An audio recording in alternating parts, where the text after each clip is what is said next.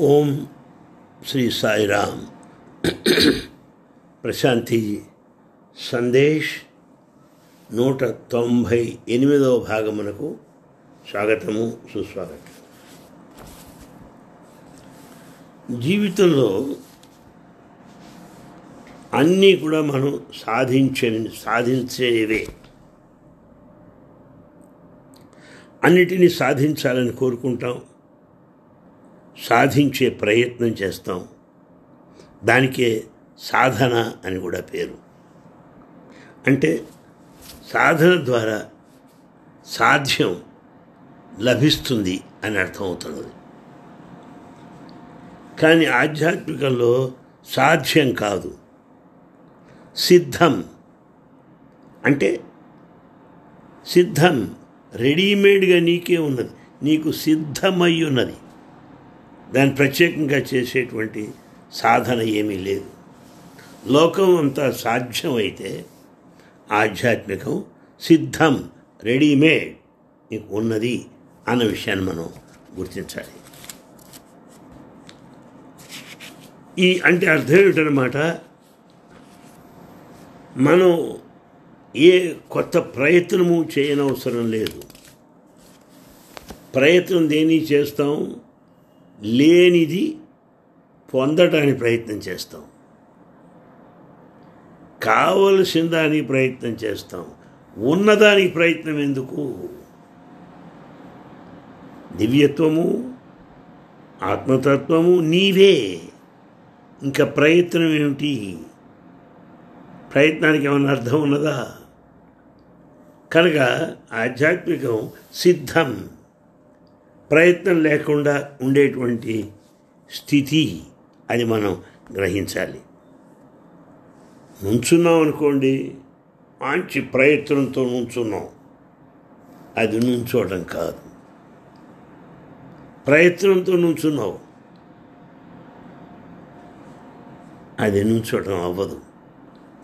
నిశ్శబ్దంగా కూర్చుందాం అనుకున్నావు దాని కాళ్ళు పీట్లు వేసుకొని బుళ్ళంతా బిగ తీసుకొని కూర్చున్నావు అది కూర్చోవటం కాదు.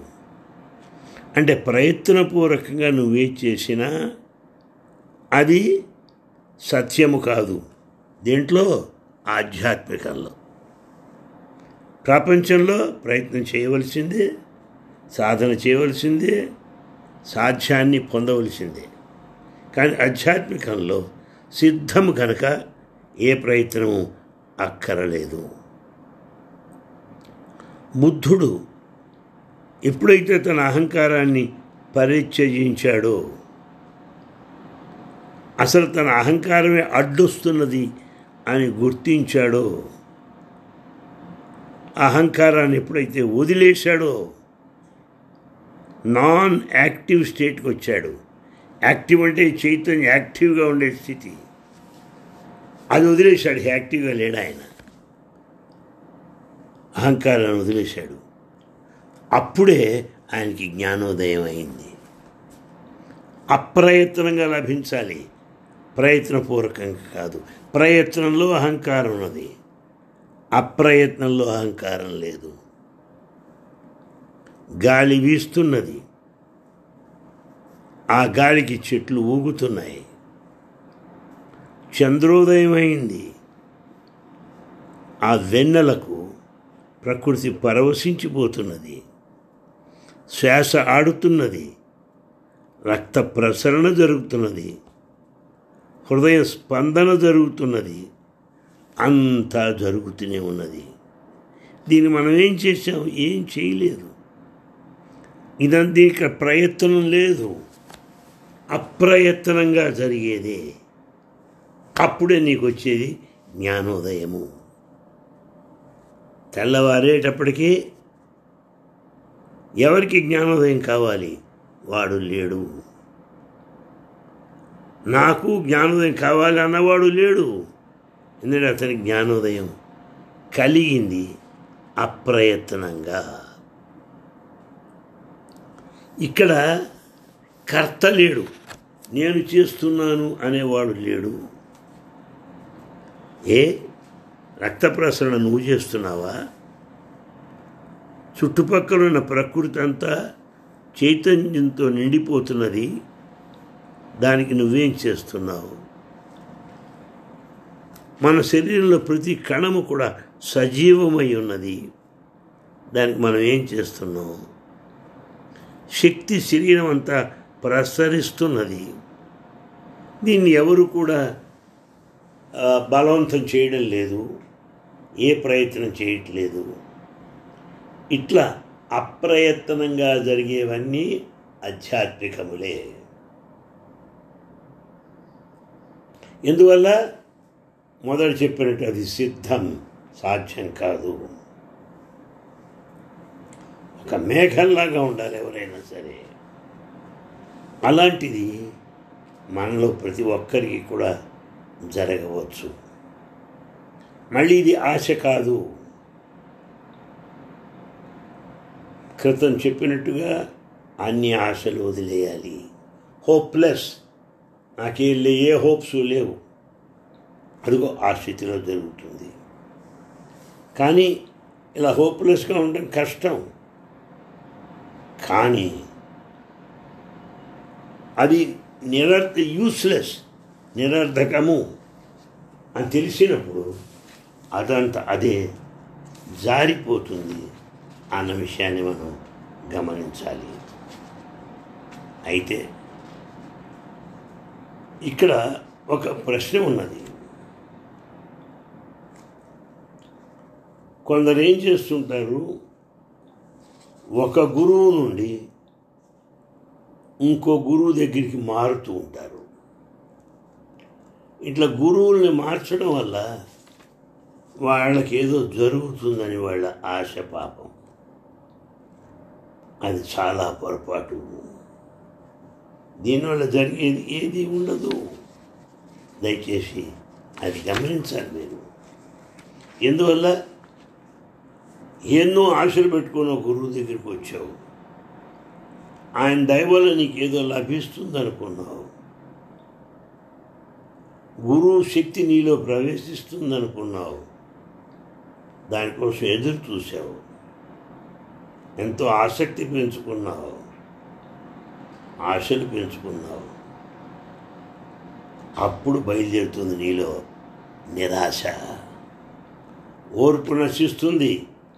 ఈ గురువు వల్ల నాకు వచ్చింది ఏమిటి అనిపిస్తుంది. ఏమిటో మనిషికి ఆందోళన కలుగుతుంది. అప్పుడు అనుకుంటాడు. ఈ గురువు తప్పేమో? ఈ గురువు నన్ను సరైన మార్గంలో నడిపించట్లేదేమో అంత అనుకోవడం ప్రారంభిస్తాడు. అప్పుడు ఒక గురువు నుండి మరొక గురువు దగ్గరికి వెళ్ళిపోతాడు. అంటే ఒక ఆశ నుండి ఇంకొక ఆశలోకి ప్రవేశిస్తున్నాడు పాపం. ఎంత పొరపాటు ఆలోచించండి. అలాగే మతములు మారడం కూడా అలాంటిదే. ఎందుకు జరుగుతోంది ఇదంతా అంటే సత్యాన్ని అర్థం చేసుకోక దివ్యత్వాన్ని గుర్తించక ఈ పొరపాట్లు జరుగుతుంటాయి ఒక విషయం మరొకటి చెప్పాలి మీకు. అసలు ఏది దేనికైనా అడ్డొస్తున్నది నేను అనేటువంటి అహంకారమే. అదే అడ్డొస్తున్నది ఆశ వదులుకోవాలనుకుంటే మళ్ళీ అహంకారం అడ్డొస్తుంది దేనికోసం ఎదురు చూడాలంటే మళ్ళీ అహంకారం ఉన్నది అక్కడ. ఈ అహంకారం ఎప్పుడైతే పోయిందో తత్వం అవన్నీ అదృశ్యమైపోతాయి అన్న విషయాన్ని మనం గుర్తించాలి. కానీ అది అంత తేలికైనటువంటి విషయం కాదు. కనుక ఏది సాధించాలన్నా అన్నింటికి అడ్డు నేనే నేను అనేటువంటి అహంకారం. అది మనం తెలుసుకోవాలి. కనుక ఈ రకంగా మనం ఒక గురువు నుండి ఇంకో గురువు దగ్గరికి వెళ్ళడం ఉంది పిచ్చి ఆట పిచ్చి. దాని పూర్తిగా పిచ్చి అనే చెప్పాలి. ఎందువల్ల? తనకు తానుగా తన లోపాల వల్ల తానే కారణం తప్ప గురువులో లోపం ఉండదు. గురువులో ఎప్పుడు కూడా లోపం ఉండదు. దాన్ని మనం గుర్తించాలి. ఆశ్చర్యం ఏమిటంటే యేసుక్రీస్తు కానీ బుద్ధుడు కానీ వాళ్ళ జీవితాల్లో వాళ్ళ శిష్యుల్లో ఇలాంటి సమస్యలు బయలుదేరాయి. జీసస్ శిలువ పైన ఉన్నప్పుడు శిష్యులు అడిగారు ఆయన్ని దేవా నువ్వు దేవుని రాజ్యంలో ప్రవేశిస్తున్నావు. దేవునికి ఎడమ భాగంలో కూర్చొని ఉన్నావు. కిరీటధారి అయినటువంటి దేవునికి sorry right side right side కుడివైపు సారీ గుర్తించండి కుడివైపు భగవంతుని కుడివైపున కూర్చొని ఉన్నావు నువ్వు. బాగానే ఉంది స్వామి. మరి మేమున్నాం కదా మా సంగతి ఏమిటి? మేమెక్కడ కూర్చోవాలి? మేము కూర్చోడానికి ఏమన్నా అరేంజ్మెంట్స్ ఉన్నాయా? దేవుడేమో సింహాసనం మీద కూర్చున్నాడు. యేసుక్రీస్తు ప్రభువు కుడివైపున ఉన్నాడు. ఆయన ఏకైక కుమారుడు. మరి పన్నెండు మంది శిష్యులు ఎక్కడ కూర్చోవాలి? అది ప్రశ్న వచ్చింది. ఎంత పిచ్చి ప్రశ్న ఆలోచించండి.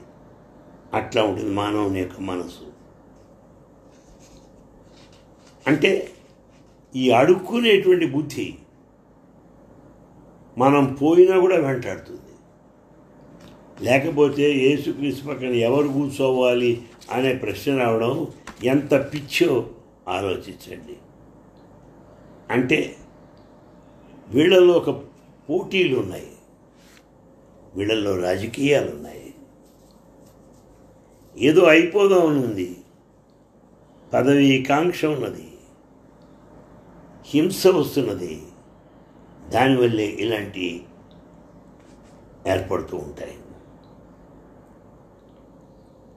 అందువల్ల నేను క్రీస్తు ప్రక్కువన ఉండాలి అంటే కూర్చోవడం కాదు. నీ మనసు నీ మనసులో ఆయన నువ్వు ప్రతిష్ఠించుకోవాలి. అంతేగాని ఆశ కాదు. ఏదో ఎదురు చూడటం కాదు. దేవుడు ఎప్పుడో వస్తాడు నాలో ప్రవేశిస్తాడు కాదు. నేను ఎలాగో ఉన్నాడు. అది ఆశ కాదు ఆశయము కాదు వాస్తవము. నీలోనే భగవంతుడు ఉన్నాడు. దాన్ని మనం గుర్తించాలి. అయితే దీనికి కావాల్సింది ఏది? అమాయకత్వం కావాలి. నిరాడంబరత కావాలి. వినయం కావాలి. నిరహం నిరహంకార స్థితి కావాలి. అప్పుడు అహంకారం తనకు తానుగా రాలిపోతుంది. నిన్ను వదిలి వెళ్ళిపోతుంది. అదే జ్ఞానోదయము అదే మోక్షము. ఇది మనం గుర్తించాలి. అనేకమైనటువంటి జటిలమైన సమస్యలు ఆలోచిస్తున్నాం. తార్కిక సిద్ధాంతాలు చర్చిస్తున్నాం.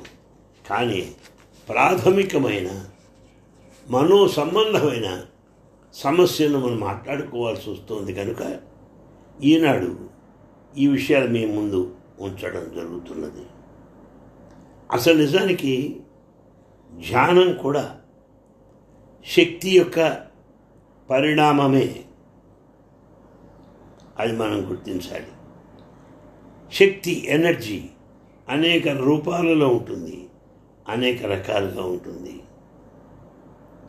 కానీ రెండు ధృవాలలో ప్రవహించేదే ధ్యాన సమయంలో శక్తి. అంటే శక్తి ధ్యాన సమయంలో రెండు ధృవ ధృవాల మధ్య కదులుతూ ఉంటుంది. ధ్రువములు అంటే పోల్స్ అన్నమాట. అది మనం గుర్తించాలి. అప్పుడు ఎనర్జీ ఎంతో శక్తి శక్తివంతం అవుతుంది. ఎందుకంటే ఈ పోల్ నుంచి ఆ పోల్కి కదులుతున్నప్పుడు శక్తి పుంజుకుంటుంది. కానీ ధ్యానం గురించి కూడా మనం సమీక్షించుకోవాల్సినటువంటి అవసరం ఉన్నది. ఈ ప్రసంగంలో సంక్షిప్త ప్రసంగంలో నేను తెలియజేయదలుచుకున్నది ఏది అంటే ఆధ్యాత్మికంలో కూడా పోటీలు రాజకీయాలు ఆశయాలు పదవులు హోదాలు ప్రవేశించడం చాలా దురదృష్టం. ఇవన్నీ లౌకిక సంబంధమైనవి. ఆధ్యాత్మిక దృష్టిలో ఇవి ఉండకూడదు. అవి ఒకవేళ ఏర్పడినట్టయితే అవి మనకు ఆటంకములు అడ్డంకులు అన్న విషయాన్ని గుర్తించాలి. మళ్ళీ తర్వాత కలుద్దాం. సాయిరా